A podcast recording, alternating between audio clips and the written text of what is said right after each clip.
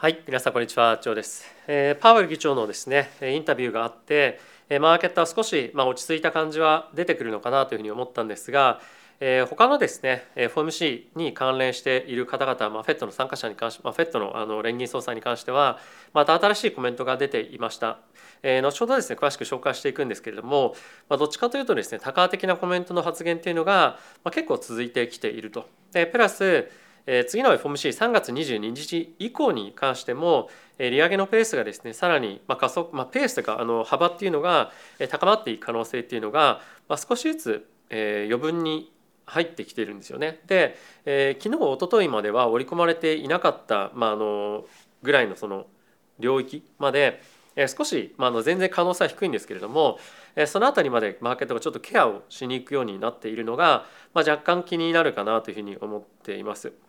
ただし、やっぱりパウエル議長も言っていましたけれども今後もですね継続して経済指標を見ていっての判断ということなので、まあ、あまりにもえ、まあその利上げというところを織り込みすぎるのも、まあ、今マーケットは迷っているような状況に、え、まさにあるんじゃないかなというふうに思うんですよね。でプラスそれに加えて、え、まだ年末にかけての利下げっていうところも継続して、え、織り込まれているということもあるので、まあ、マーケットはまだ上昇方向へのえ希望みたいなものは、まあ、捨てていないというような状況かと思いますし、まあ、あとは、え今日のタイミングではですねそんな金利っていうのは正直反応していないんですよ。ちょっと今見ていきたいと思うんですけれども、えこちらが今ビットコインのチャートですが、え金利をですね見ていきたいと思います。まず2年の金利見ていくと、え今日っていうタイミングでは、まあ、下がってるんですよね。でさっき申し上げたようなコメントっていうのも FED の関係者から出ているので、まあ、それをもってしてもこのような状況ではあるので、まあ、そんなに今マーケットは継続的な利上げがまあ必ずしも続きますよというよりも、ま、若干ちょっと様子見っていうような状況にあるっていうのが、ま、この辺りを見ても感じられるかなというふうに思ってます。で10年債の金利に関してもですね同様で、ま、ほとんど動いてない状況ですね、まあ、現在も2ベースしか下がっていないので、まあ、あまり影響はないと。でただし株式マーケットについては、まあ、少し下落幅があの、まあ、大きいというよりも、まあ、あのありますよね。これっていうのはここ最近大きく金利が上昇していた中でもま株式マーケットにはそんなに大きな影響がなかったというところのま調整なのかなというふうに思っています。なのでもう少し株は落ちてきてもまあおかしくはないかなというふうに思うんですが、まあ、これがどんどんどんどんまた下落相場に入っていくっていうよりもまあ、ちょっと上がりすぎたところを、えー、調整する、まあ、それぐらいな感じで、えー、見ていいのかなというふうに思っています。で僕はまあ継続して仮想通貨に関してはあのそんなに弱気というよりもどちらかというと、まあ、拾っていきたいかなというふうに思っていまして、えー、後ほどもちょっとまた別のニュースでご紹介しますけれども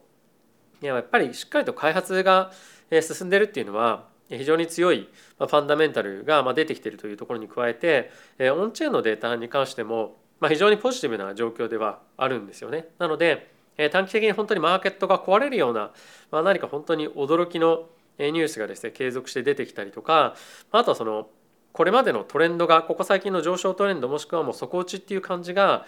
あのその感じをですね本当にひっくり返すぐらい何か驚くものがなければあのこの上昇トレンドみたいなものはまだ維持されるのかなっていうのをやっぱここ数日の動きを見ていると感じられるかなというふうに思ってます。まあ、ちょっとその雇用統計に関しては非常に驚いてえ僕も見ていたんですが、まあ、マーケットの様子を見ていると、まあ、警戒感を持ちながらも、まあ、まだあの upside をえいけるのかどうか、まあ、その risk reward 的に、ま、 downside をめがけて空売りしていくっていうよりも、まあ、拾って upside を狙っていく方向感の方がリスクリターンの、えー、まあ良さっていうのはあるのかなというのは感じたりはしています。はい、で、えー、今日はですねマクロの関連のニュースというところでは先ほど申し上げたような FED の関係者のコメントというところをお伝えをしてその後仮想通貨の関連ニュースですね見ていきたいかなというふうに思っています。はい、でまずはですねこちら。FED のですねクリストファー・ボラーさんという方がえーまあ、今回その警戒させるようなことをコメントとして出していました、まあ、今回大学の方で演説をしていたんですけれども、先日発表がありました、えー、保険あの雇用統計もあって今後マーケットは今予想しているよりも金利をですね上げていく可能性がまあありますよということをコメントしてました。まあ具体的なここにあるんですけれども「Warning that the fight」すみません、えっと、fight is not over、まあ、あの金利上昇っていうのはまだ上げていく可能性があるよということですね。まだまだ金利の金利との戦いはまあ終わっていませんと。で、 result in higher interest rate than market は anticipating ということで、今でマーケットが予想しているよりも高い金利の上昇幅っていうのが、ま見せる可能性がありますということを言っていますね。まあ、いずれにせよまだやっぱりあの今後のいろんな指標を見ていかないと何とも言えないのであの、まあ、絶対上がるよというわけではないかもしれませんが、まあ、比較的コメントが多角的に寄ってきているっていうのは少し気になるポイントにはなっているかなというふうに思っています。はい、で続いてなんですけれどもニューヨークの連銀総裁に関しましても政策金利に関してはですね年内5%から5.25%へ引き上げが妥当だということが言っているので、まあ、今マーケットが予想しているような水準までやっぱりしっかり上げていかないと、まあ、いけないのかなというような今予想がメインになってきているかというふうに思っています。で結構ですねその今マーケットが予想している水準よりも高く金利を上げるかもしれないということは、まあ、本当いろんな FED の関係者が、まあ、これまでも言ってきてはいると思いますが、まあ、いよいよ現実的にその辺りを見ていかなければいけないかなというような、まあ、マーケットの雰囲気も出てきてはいるので、まあ、引き続きそういった金利上昇のリスクは見ておきた方がいいのかなというふうには思っています。まあ、ただしですね、まあ、それによってマーケットが本当に大きく崩れるかっていうと、まあ、正直今のところはまあそういう状況でもあまりないと思うんですよね。あのどんどんどんどん上がっていくマーケットっていうのはもうちょっと終わるかもしれないというか、まあ、一旦ちょっと警戒感から続かないかもしれないんですけれども、まあ、逆にその大きく崩れるようなマーケット環境というか、まあ、そういったフローが出やすいかっていうと、まあ、正直そこまでマーケットは、まあ、仮想通貨も株も、まあ、ポジション持ってないと思うんですよね。なので、まあ、いつも言ってるように、まあ、限定的な、まあ、ギャラカバーにとどまるんではないかというふうに、まあ、僕は思っています。はい、で一応ですねこれが現在の FOMC での予想値なんですが5%から5.25%まであと2回ですね利上げが予想されています。で今日ですねまたあのちょっと、まあ、驚きというかあの織り込み始めましたよということなんですが年内で5.25から 5%5.5% 5.5%から5.75%っていうのは昨日おとといの段階でも織り込んでいた状況だったんですがえ今日からですねまた5.75%から6%っていうところまでものすごく小さい可能性ではあるんですけれどもマーケットは少しケアをし始めているっていうのは、まあ、やっぱりそういったところへの準備を、まあ、一部の方がですねし始めているということだと思うので、まあ、この辺りに対してマーケットがどういうふうに今後も反応していくのかっていうのは一つ見ておいても面白いんではないかなというふうに思っています。はい、ということでここから仮想通貨のニュース見ていきましょう。はい、ということでまずこちら見ていきましょう。えー、サンドボックスがですね24%ぐらいま上昇していましたというようなニュースなんですけれども、えー、これ先日もお伝えをしましたサンドボックスとですねサウジアラビアのパートナーシップ契約を結ぶであろうというような観測からですね上昇をしていると今ですね一応契約書は結んでいるんですよ実は。で契約書っていうのはこちらにもあります通りメモランダム・オブ・アンダースタンディングということでよく MOU というふうに言われるんですが、まあ、これっていうのは実はですね、まあ、あの法的な拘束力っていうのはなくて、まあ、何かいろんなことを取り組んでいきましょうみたいなあの、まあ、詳細についてはそこまで書かれていないと思うんですが、まあ、そういったことに対してサインをしたというだけなのであまりですねあの本当にこれが効力を示すかどうかとか、まあ、何をしていくかっていうのが、まあ、分からない、えー、紙なんですよね。なので、まあ、これがあの今後の継続的な上昇に続いていくかっていうのは、まあ、分からないんですけれども、まあ、関連するようなメタバースの銘柄ですとか、まあ、あとはポリゴンですかね、まあ、そういったところの銘柄も今日は非常に強く推移をしているので、まあ、引き続きやっぱりこの辺りの銘柄っていうのはグローバルでも強い需要がですねあるということから、まあ、パフォーマンスは今後もサポートされていくんではないかなというふうに僕は思っています。はい、でもう一つですね最近同時コインがまた戻ってきてますと。で大体同時コインホルダーの、まあ、今7割ぐらいがですねもう利益を持っているようなポジショニングになっているので、まあ、全体から見ると非常にまあ少し安心感が出てきたような値あの値頃感になってきているかと思います。で同様に芝のトークに関しても今大体45%ぐらいがですね利益を持っているような状況まで回復をしてきたので、まあ、いわゆるそのミームトークンみたいなものに対して資金がまた戻ってきているというのは、まあ、非常に面白い現在のマーケット環境かなというふうに思ってます。でこれだけではなくて以前から申し上げているような、まあ、例えばあの AI に関するような銘柄だったりとか、まあ、あとは最近のトレンドに沿ったような銘柄に関してはあの中身があるかどうかっていうのは正直よく分かんないものに関しましても上がるっていうような現象が起きているんですよね。で今日も確かニアとかがあの AI についてコメントしたら、まあ、ニアが上がってたりとかあとこれ株式マーケットでもあるんですけれども、まあ、ある会社がまあ AI に対して取り組んでいきますっていうふうに言っただけで株価が上がったりとかですね、まあ、していますと。で、え今日ですねあのアルファベット、まあ、Google が今後どういうふうな、まあ、その AI のテクノロジーをですね導入していくかっていうような、まあ、発表会みたいなのをちょっとやったんですよ。で、えー、そうすると、まあ、実際内容が出てくると、まあ、そんな内容しかやん出てこないのかみたいな感じで、まあ、失望売りみたいなのが出てくるような感じなんですけども、まあ、やっぱりその期待感で結構買われてるっていうのが、えー、もろもろいろんな、えー、まあ銘柄に対して、まあ、特にやっぱこういったミーム関係も含めてですね、えー、あるんじゃないかなというふうに思ってます。あとやっぱりですね、えー、アルトコインの上昇っていうのはここ先非常に目立っていることもあって結構やっぱりお金戻ってきてるなっていう感じは、まあ、あると思うんですよね。で特に中国系のコミュニティっていうのは結構アクティブっていうふうなところことをですねいろんなところから聞いていて夏に向けてもですねかなり今後アクティビティが戻ってくるんじゃないかっていうようなことはアジアの地域でよく言われているので、まあ、一つあのそれを参考にってわけじゃないんですが、まあ、なんとなくちょっと覚えておいても、まあ、いい事象なのかなというふうに思ってます。はい続いてなんですけれどもアプトスがですね Web3 の TikTok の会社でえー、チンガリっていうのかなシンガリっていうのかなちょっと分かんないんですけども、まあ、これインドの会社なんですが、え、ここを、えーまあ、出資というかサポートをするということを、発表してました。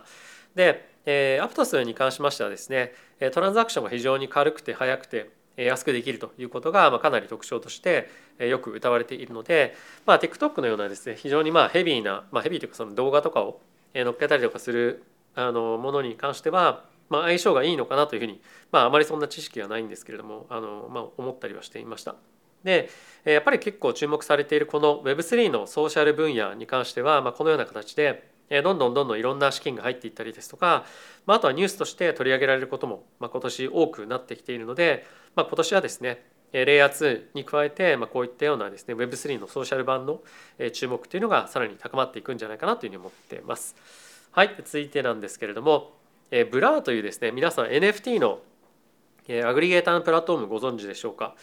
えーとまあ、簡単に言うと、まあ、 OpenSea よりも、まあ、まとめて、えー、NFT を買うっていうことがやりやすかったりとか、えー、まあいうプラットフォームなんですけれども、えー、今ですねあの2月14日にトークンのリスティングがあるということで、えー、エアドロップをですね今後やっていくわけなんですがそのエアドロップに対してですね、まあ、非常に参加したいっていう人が多くて、まあ、今ちょっとキャンペーンみたいなことをやってるんですよ。でどういうことかっていうと、え、ー、とビットって分かりますかね？あのリスティングを NFT をこのこれ売りたいですっていうふうに言って、えー、一応そのこれぐらいで買いますっていうのを、まあ、いろんな人が入れられるんですよね。で売り手の人が例えば1イーサで売りたいって言ってるものに対して、えー、その値段に近ければ近いほどその買いたいっていう人のあのこれだったら買いますよっていう値段が、えー、売りたい人の売り値に近ければ近いほどポイントが高いポイントがもらえるっていうような、えー、まあ今キャンペーンというかまあ状態になっていてそのポイントがたまればたまるほど今後もらえるエアドロップのボリュームが増えるというふうに言われているんですね。で Blur はですね今本当にまあ多くの取引所に対して上場上場するというふうに言われていて Binance での上場の期待っていうのも非常に高まっていることもあってですね本当にマーケットが今大きく注目をしているようなプラットフォームになっていますと。でさっきもちょっといくつかありましたけれどもまあ、この Blur の NFT のプラットフォームだったりとかあと Aptos が出資サポートするというふうに発表していた Web3 のソーシャルだったりとか、まあ、結構やっぱりマーケットアクティブですよね。今のこのあのちょっと冬の時代というふうに言われているタイミングだからといって開発を止めたりとか、まあ、とはちょっと人気が出そうなプラットフォームに関しては、ま、やっぱりみんなどんどんどんどん、まあ、お金を求めてっていうのもあると思うんですが、まあ、集まってきていると。やっぱりこの辺りを見てみると、まあ、仮想通貨のえマーケットというか参加者については、まあ、引き続きアクティブだなっていう印象は、まあ、僕はすごい強く持ってます。であとは特にここ最近のえー、アルトコインの動きに関しても見ていると、まあ、やっぱりあのみんなチャンスを伺ってるんだなっていうのは、ま、非常に感じますよね。あとやっぱり、えっと、取引所に対して資金がやっぱり戻ってきてるっていう感じは、ま、すごくあのあってですねまあこれは DEX も同じなんですけれども、ま、どんどんどんどん取引ボリュームっていうのがえ上がっていますと。でこれを見てみると、まあ、やっぱり、まあ、底打ちが近いっていうかもう底打ちもしたと思うんですけれども、まあ、何かのきっかけでブルマーケットが始まってもおかしくないなっていうふうに思うんですよね。でそれが、まあ、意味があるあのニュースである必要は正直ないと思っていて。マーケットがぐわって上がっていってしまえば、まあ、それを追っかけて買うっていう人も、まあ、正直いっぱいいると思うんですよね。先日のちょっと FTX の債券に関するトークンとかっていうところを見ていると分かりますけれども、まあ、中身が何かっていうのは正直関係なくてトークンが上がっていくかどうかっていうところを、まあ、めがけて買っていく人が、まあ、今やっぱりまだまだ多いと。でこれって、まあ、仮想通貨だからそうなるよねっていうよりも株もそういうふうになる可能性っていうのは、まあ、その上昇幅っていうのは別としても、まあ、なる可能性も十分あると思うんですよね。ただし、まあ、やっぱり株の方がもう少し、まあ、ロジカルな部分は、まあ、あると思うので、えまあ同じような情報情報っていうところにはならないんですが、まあ、やっぱりブルーマーケットはま何かしらのきっかけで始まってもいつ、まあ、おかしくはないので、まあ、そういったところに向けて準備っていうのは、まあ、いつでもやっぱりしておきたいなというのはありますよね。まあ、その一方で、えー、先日もありました通り、まあ、本当にあの Web3 関係に、えー、まああの経験が長い人たちですら、まあ、最近ハッキングの被害に遭うっていうことも多いので、まあ、やっぱりリスク分散とか、えー、そういったところはしっかりとしておいていただきたいですしまあ、あとはそのウォレットに対して、えー、まあいくつかやっぱ資産をちゃんと分散したりとか、まあ、取引所も使い分けたりとか、まあ、あとは、えー、まあセントライ centralized exchange だけじゃなくて、まあ、DEX も使ってみるとかですね、まあ、そういったところもいろいろと見ながら、えー、今後資産運用していくと、まあ、やっぱりその別として、まあ、ポジションを取ってお金が増えた減ったっていうだけではなくて、まあ、しっかりと管理というところについてもつながっていくんではないかなというふうに思うので、まあ、ぜひそういったところもトライしていただければなというふうに思ってます。はい、ということで皆さん今日も動画ご視聴ありがとうございました。また次回の動画でお会いしましょう。さよなら。